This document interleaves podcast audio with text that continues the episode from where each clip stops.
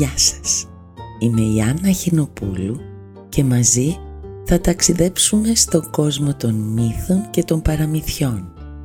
Θα κάνουμε ταξίδια στη φαντασία μέσα από ήρωες που διδάσκουν, καθοδηγούν, εμπνέουν, ενδυναμώνουν, διασκεδάζουν μικρούς και μεγάλους.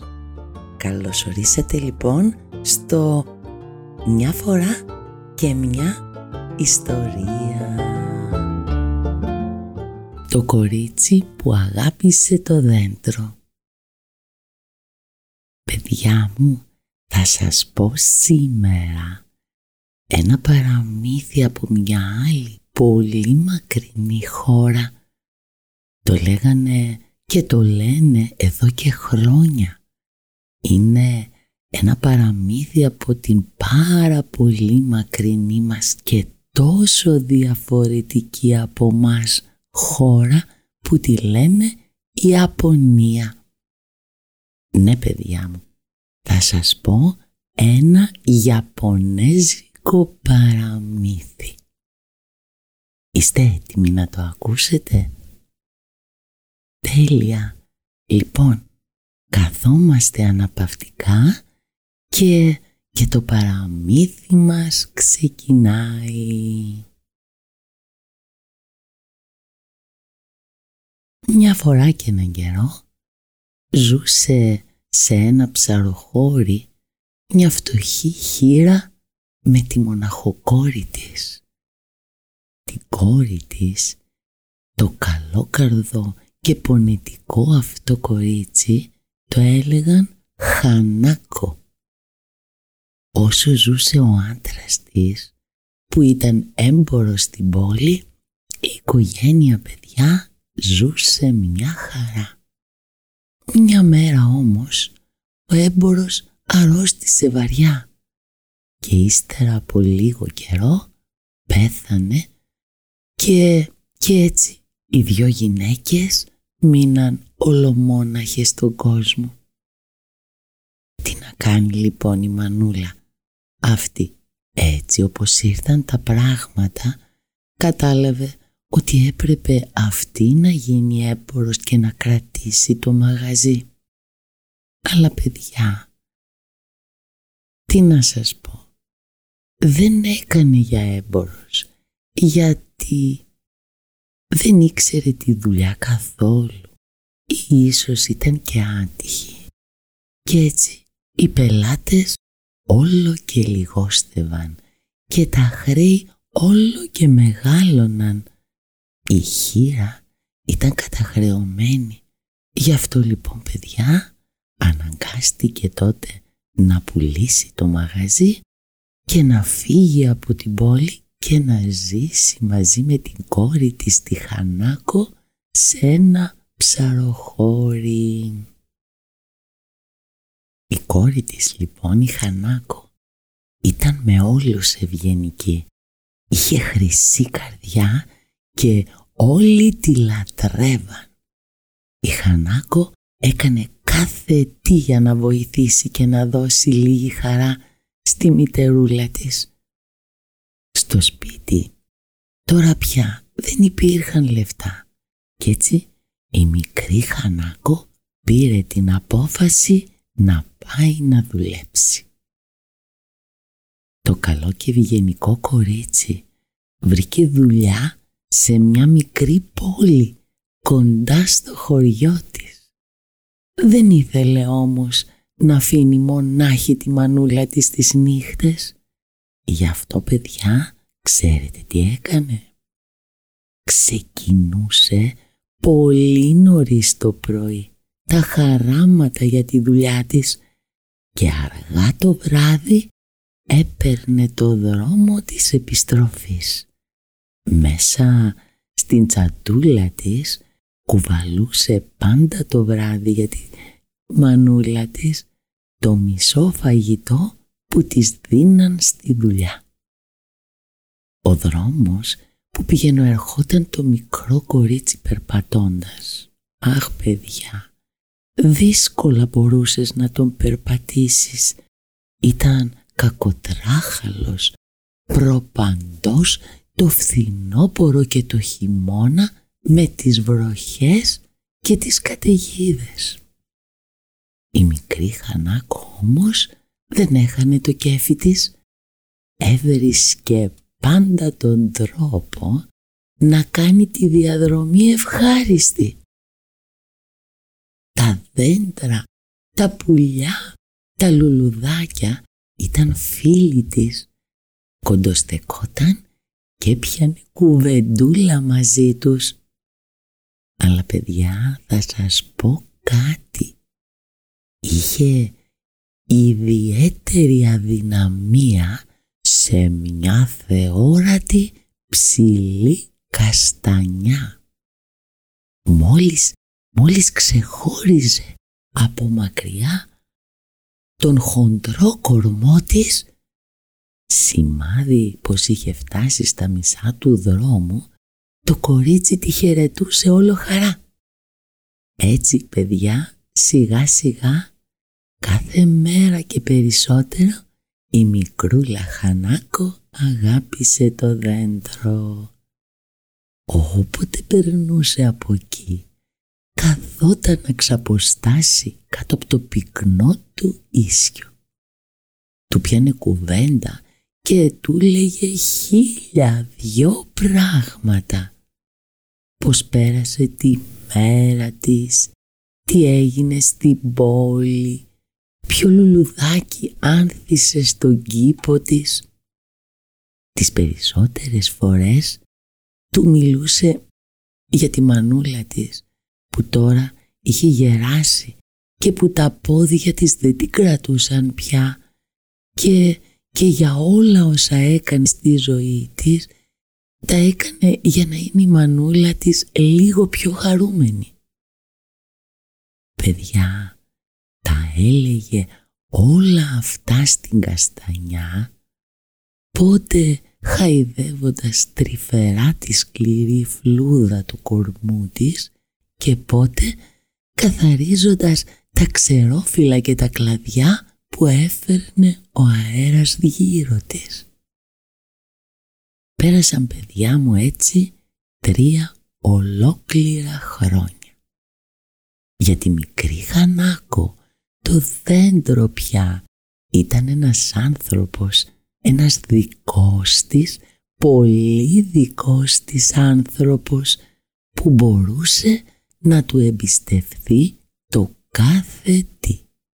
Ένας φίλος αγαπημένος που μπορούσε να του ανοίξει την καρδιά της και να μοιραστεί μαζί του κάθε χαρά και κάθε πίκρα της. Ένα βράδυ, όπως πάντα η Χανάκο γύριζε στο σπίτι της. Ήταν όμως πολύ βιαστική γιατί είχε καθυστερήσει στη δουλειά και φοβόταν μήπως δεν θα φτανε στο σπίτι στην ώρα της. Έπρεπε η μητέρα της να μην ανησυχεί και να φάει στην κανονική της ώρα. Από μακριά είδε το αγαπημένο της δέντρο. Πόπο, τι κρίμα, απόψε δεν προφταίνα να κουβεντιάσουν. Αχ, δεν πειράζει, σκέφτηκε τότε η Χανάκο. Θα σταθώ μόνο μια στιγμούλα να χαϊδέψω τη φλούδα σου δεντράκι μου. Στο μεταξύ όμως ο καιρός χάλασε. Ο ουρανός γέμισε μαύρα σύννεφα. Καθώς η Χανάκο έφτανε στην καστανιά της, είχαν αρχίσει να πέφτουν και οι πρώτες σταγόνες βροχής. Τι να έκανε τότε το κορίτσι μας παιδιά; Κρύφτηκε κάτω από τα πυκνά κλαριά της μέχρι, μέχρι να σταματήσει η μπόρα που ολοένα δυνάμωνε. Νάτι, έχοντας αγκαλιάσει τον κορμό του δέντρου, ακούει το ρυθμικό τραγούδι της βροχής μες στη φιλοσιά. Αλλά, αλλά παιδιά, τι είναι αυτό που ακούει; Μια φωνή, μια φωνή είναι. Ω ναι, μια, μια απαλή φωνή έρχεται στα αυτιά της. Μα, μα ποιος μιλάει; Αγαπημένη μου Χανάκο, ήρθε η στιγμή που πρέπει να αποχωριστούμε. Σε τρεις μέρες θα έρθουν οι υπηρέτες του πρίγκιπα να με κόψουν. Ο αρχιμάστορας του παλατιού θέλει να φτιάξει ένα καράβι με τον κορμό μου. Πολλοί εργάτες από το χωριό σου θα δουλέψουν σε αυτή τη δουλειά. Σε τρεις μήνες θα έχω γίνει καράβι έτοιμο να πέσω στη θάλασσα. Ο αρχιμάστορας θα διοργανώσει μια μεγάλη γιορτή εκείνη τη μέρα. Θα έρθει και ο ίδιος ο πρίγκιπας. Θέλω να σε ευχαριστήσω για τη φιλία σου. Μ' αρέσει, μ' αρέσει πολύ που τρέχεις όλη μέρα για να φροντίσεις τη μανούλα σου. Πιστεύω όμως πως σου αξίζει να ζήσεις καλύτερα. Γι' αυτό θέλω και εγώ να σε βοηθήσω. Γιατί όπως εσύ μ' αγαπάς τόσο καιρό και σ' ακούω και με έχεις κάνει φίλη σου, και εγώ λοιπόν τώρα μπορώ να σε βοηθήσω και να σε ευχαριστήσω για τη μεγάλη σου αγάπη. Άκουσε λοιπόν προσεκτικά αυτό που θα σου πω. Όταν ο αρχιμάστορας δώσει το σύνθημα να σπρώξουν το καράβι στη θάλασσα, καμία δύναμη δεν θα μπορέσει να με κουνήσει. Ο πρίγκιπας θα αναγκαστεί να τάξει μια μεγάλη αμοιβή σε αυτόν που θα καταφέρει να ρίξει το βαπόρι μες στο νερό. Και πάλι όμως δεν θα γίνει τίποτα. Μόνον πρόσεξε, μόνον όταν έρθεις εσύ κοντά μου και μου ψιθυρίσεις. «Είμαι η Χανάκο, ήρθα για σένα», τότε μονάχα το καράβι θα πέσει στη θάλασσα από μόνο του. Γεια σου αγαπημένη μου Χανάκο και μείνε πάντα στη ζωή σου έτσι όπως είσαι καλόκαρδη, ευγενική και χαμογελαστή. Και λέγοντας αυτά παιδιά έσφισε η φωνή. Η βροχή σταμάτησε και ο ουρανός καθάρισε. Η μικρή Χανάκο κατάπληκτη κοιτούσε γύρω της.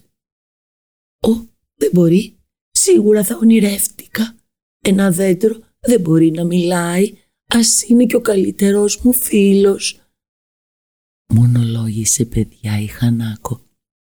Χάιδεψε για τελευταία φορά τη φλούδα της καστανιάς της και φύγε τρεχάτη για το σπίτι της. Το άλλο βράδυ στάθηκε πάλι κάτω από το δέντρο της και του έλεγε «Πού να στα λέω, είδα χθες βράδυ ένα κακό όνειρο. Είδα λέει ότι θα σε κόψουν.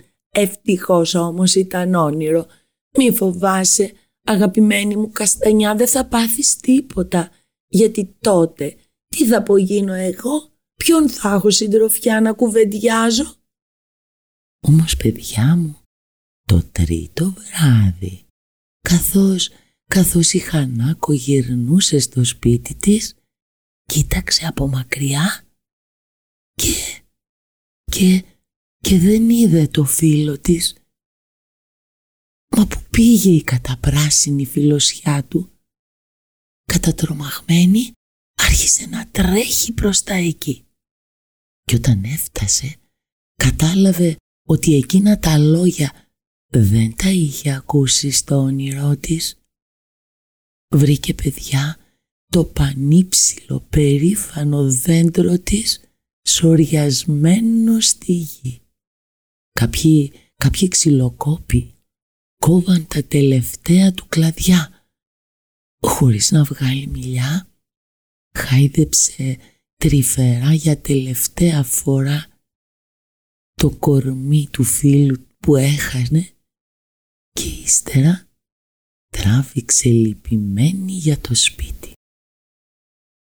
Εκείνο το βράδυ δεν ακούστηκαν από τη φτωχή καλύβα τα χαρούμενα τραγούδια του κοριτσιού. Όλη την ώρα η σκέψη της έτρεχε, έτρεχε στο αγαπημένο της δέντρο. Συλλογιζόταν πια πόσο μακρύς παιδιά μου θα είναι ο δρόμος της, πόσο, πόσο μελαγχολική η καθημερινή της διαδρομή. Τα λόγια όμως του δέντρου παιδιά βγήκαν αληθινά. Το χωριό γέμισε από εργάτες και τεχνίτες που δούλευαν τον κορμό του δέντρου. Κόβαν δοκάρια για να φτιάξουν ένα μεγάλο καράβι. Και πραγματικά σε τρεις μήνες ακριβώς ένα πανέμορφο βαπόρι που μοσχομύριζε ξύλο έλαμπε στον πρωινό ήλιο της ακρογιαλιάς. Και έφτασε παιδιά επιτέλους η μέρα που θα πέφτε στη θάλασσα. Τι γιορτή ήταν κι αυτή, τι πανηγύρι, τραγούδια, σημεούλες, πολύχρωμα μπαλόνια, χαρούμενες φωνές, χιλιάδες άνθρωποι φορώντας τα καλά τους μαζεύτηκαν γύρω του. Οι πραγματευτάδες, όλοι αυτοί που πουλούσαν διάφορα πράγματα, γλυκά φρέσκα ψάρια και ένα σώρο άλλες λιχουδιές ήταν εκεί και φώναζαν, διαλαλούσαν τις πραμάτιες τους. Ακόμα και, και μια παρέα από θεατρίνους ήρθε στο μικρό ψαροχώρι και παίζαν σε μια σκηνή θέατρο που στήσαν στην πλατεία. Όλοι οι παιδιά περίμεναν τον πρίγκιπα και κάποια στιγμή ήρθε επιτέλους και αυτός μαζί με όλη την ακολουθία του. Όλοι μαζί τώρα τραβάνε για την παραλία. Μα, μα παιδιά, ήταν φοβερό. Πού βρέθηκε τόσος κόσμος. Ένα σπυρί ρύζι να ρίχνες ή πια καρφίτσα δεν θα πέφτε κάτω. Πω πω, τι βλέπω όμως. Κάτι συμβαίνει. Οι εργάτες σπρώχνουν μόλι τους τη δύναμη. Τα σκηνιά τεντώνονται, θα ρίς πως θα σπάσουν. Αλλά, αλλά παιδιά, το βαπόρι περήφανο ούτε που το κουνάει από τη θέση του. Και τι να το κάνεις ένα τόσο όμορφο βαπόρι αν δεν πέσεις στο νερό, αν δεν τραβήξεις τα νυχτά να χαθείς στο πέλαγο; Ο αρχιμάστορας παιδιά από το κακό του έχει αλλάξει χίλια χρώματα. Πω πω, τι ρεζίλι και μάλιστα μπροστά στον πρίγκιπα και το βαπόρι να μην λέει να το κουνήσει ρούπι από τη θέση του. Ούτε τα σμπροξίματα, ούτε οι φωνές, ούτε τα μαλώματα πιάνουν τόπο. Εκεί δεν κουνιόταν. Τι γίνεται τώρα; Αρχίζουν και φωνάζουν όλο το κόσμο και αρχίζουν όλοι λοιπόν και προσπαθούν να το σμπρώξουν. Αλλά πάλι δεν γίνεται τίποτα. Μυστήριο. Είδε και απόειδε παιδιά ο πρίγκιπας και βγάζει διαταγή. Όποιος καταφέρει να ρίξει το καράβι στη θάλασσα θα πάρει μια μεγάλη αμοιβή. Και να σου παιδιά παρουσιάζονται κάτι χεροδύναμα παλικάρια, κάτι έξυπνοι καλόγεροι, ακόμα και κάποιοι θεατρίνοι. Όλοι προσπαθούν καθένας με τον τρόπο του. Τίποτα όμως. Το καράβι μένει πάντα στη θέση του. Περήφανο, λάμπει στο φως της παραλίας και μοσχομυρίζει ξύλο. Κανένας δεν μπορεί να το κουνήσει. Η μικρή Χανάκο που βρίσκεται κι αυτή ανάμεσα στο πλήθος σκέφτεται εδώ και κάμποση ώρα αν θα πρέπει να ακολουθήσει τη συμβουλή του δέντρου. Παιδιά μου όμως, ντρέπεται με τόσο ξένο κόσμο γύρω της και ύστερα τόσο δυνατά παλικάρια δεν κατάφεραν τίποτα. Αυτή τι να κάνει, τι θα καταφέρει. Πόπο ντρεπόταν πολύ γιατί σίγουρα θα την κορόιδευαν. Σκέφτεται όμως παιδιά πως όλα τα λόγια του φίλου της, του δέντρου, βγήκαν ως τώρα αληθινά και, και παίρνει κουράγιο. Πλησιάζει στο βαπόρι, υποκλίνεται ευγενικά στον πρίγκιπα και λέει «Επιτρέπετε να προσπαθήσω κι εγώ» Τι ήταν παιδιά να το πει; Οι φόβοι της βγήκαν αληθινοί. Όλοι γύρω της άρχισαν να την κοροϊδεύουν. Τράβα κοριτσάκι μου στο σπίτι σου. Σιγά, σιγά, μην το κουνάς πολύ θα το ρίξεις στη θάλασσα. Ρε, άδειασέ μας τη γωνιά να δούμε τι θα κάνουμε. Εκείνη την ώρα όμως παιδιά επεμβαίνουν κάποιοι γείτονες της Χανάκο που ήταν και αυτοί ανάμεσα στο πλήθος και λένε «Α, μα αυτή, αυτή είναι η μικρή Χανάκο, μην την αποπέρνετε, δεν είναι καμιά χαζή, είναι ένα καλό και ευγενικό κορίτσι, αφήστε την να δοκιμάσει, ποιος ξέρει, μπορεί να τα καταφέρει». Έτσι και έγινε παιδιά μου. Ο αρχιμάστορας έδωσε την άδειά του. Εξάλλου, τι είχε να χάσει; Η Χανάκο πλησίασε το βαπόρι, τέντωσε το χέρι της και είπε «Εγώ είμαι η μικρή Χανάκο». Παιδιά, παιδιά, ήταν, ήταν συγκινημένη και το είπε τόσο σιγά που κανείς δεν άκουσε τίποτα. Οι θεατές, γεμάτοι περιέργεια, περιμένουν να δουν τι θα γίνει. Η αγωνία έχει φτάσει στο κατακόρυφο. Η Χανάκο ηρεμεί τώρα, χαϊδεύει το καράβι στην πλώρη του και του μιλάει. «Εγώ είμαι η Χανάκο, ήρθα για σένα φίλε μου». Αυτό ήταν παιδιά. Δεν πρόφτασε να τελειώσει τα λόγια της και το καράβι κουνιστό και λυγιστό γλιστράει προς τη θάλασσα. Να το, όλο χάρη λυκνίζεται στα νερά. Το τι έγινε δεν περιγράφεται παιδιά. Τι χαρά ήταν κι αυτή. Όλοι χειροκροτούν με θαυμασμό τη μικρή Κανάκου που λάμπει από ευτυχία ο πρίγκιπας διάταξε να τη φέρουν μπροστά του για να τη ρωτήσει τι αμοιβή ήθελε. Και αυτή δεν έλεγε ποτέ ψέματα, παιδιά του διηγήθηκε τη φιλία της με το δέντρο και πως αυτό το ίδιο το δέντρο ήθελε να τη βοηθήσει να ζήσει καλύτερα με τη γριά μανούλα της. Ο πρίγκιπας, παιδιά, εκτίμησε την καλοσύνη και τη σεμνότητα του κοριτσιού. Της έδωσε πλούσια δώρα και τη βοήθησε να βρει μια πάρα πολύ καλή δουλειά.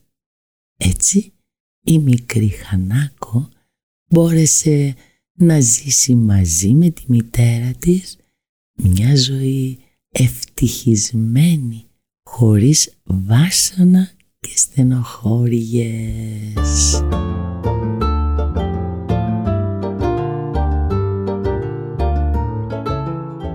Σας άρεσε παιδιά μου το παραμύθι, το Ιαπωνέζικο αυτό παραμύθι που μας λέει για τη μικρή Χανάκο που ήταν η καρδιά της γεμάτη αγάπη; Έδινε αγάπη παντού γύρω της και τελικά έδινε αγάπη παιδιά μου χωρίς να θέλει να της τη δώσουν πίσω. Μπορεί το δέντρο, τα λουλούδια, τα ζωάκια να σου δώσουν πίσω αγάπη και όμως όλα μπορούν να σου δώσουν πίσω αγάπη όταν τη δίνεις απλόχερα και η καρδιά σου είναι γεμάτη ζεστασιά και ειλικρίνεια.